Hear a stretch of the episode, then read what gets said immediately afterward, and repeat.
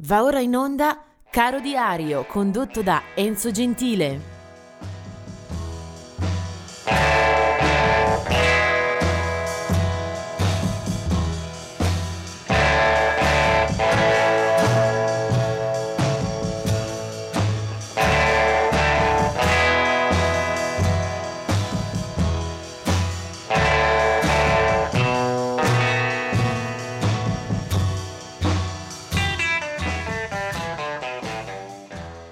Il 13 maggio e sono tutti artisti di qualità quelli che ci piace ricordare oggi.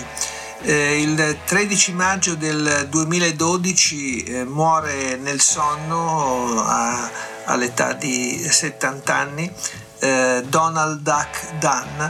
Eh, un, dopo un concerto in Giappone era in tour con il suo amico Steve Cropper eh, un uh, infarto se lo porta via.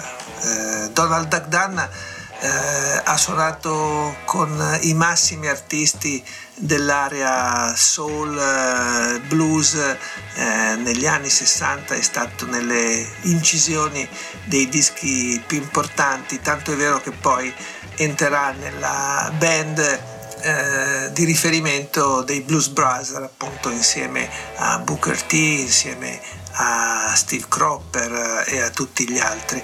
Lo si vede nel film, personaggio molto caratteristico, ma soprattutto di grandissime qualità musicali. Eh, lo stesso Jacopo Pastorius parlava di lui come un punto di riferimento e Donald Duck Dunn se ne va nel 2012.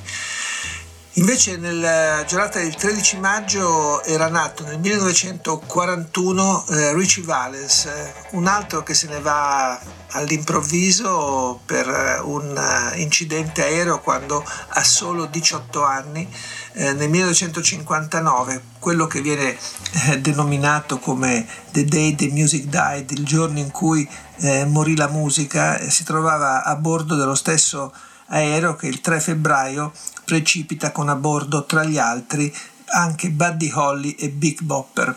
Richie Valens, che era di origini messicane, aveva già cominciato a inanellare ottime performance e aveva dalla sua già alcuni singoli, uno Come On Let's Go e soprattutto eh, La Bamba che era uscito nel dicembre del 58 e che poi diventerà un brano eh, riconoscibilissimo eh, l'hanno portato ad esempio al primo posto in classifica anche i Los Lobos molto tempo dopo. Eh, ma del 1950 è anche la nascita di Stevie Wonder, eh, un artista immenso, enorme, eh, soprattutto per quello che ha fatto da ragazzino prodigio. Steve Wonder nasce nel 1950 a, in Michigan e già a 12 anni pubblica il suo primo album per la Motown che si chiamava non a caso 12 Years Genius, il genio di 12 anni. Era un ragazzino che suonava l'armonica, ma anche le tastiere, ma anche cantava, un polistrumentista come poi dimostrerà anche nel corso della sua storia.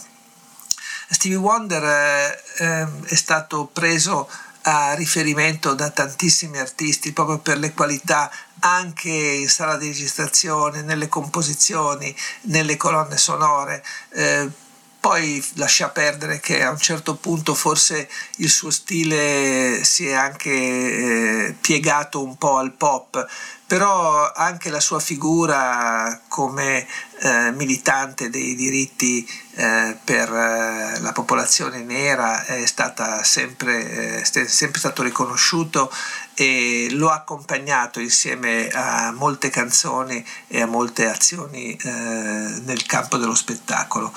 Ci sono diversi dischi, diversi album che meritano l'encomio per tutti, valga Talking Book, era uscito per la Motown nel 1972 e qua c'è un eh, brano eh, che è stato ripreso poi più avanti anche in campo rock, per esempio da Jeff Beck, però era stato scritto e portato su disco da Stevie Wonder. Si chiama Superstition.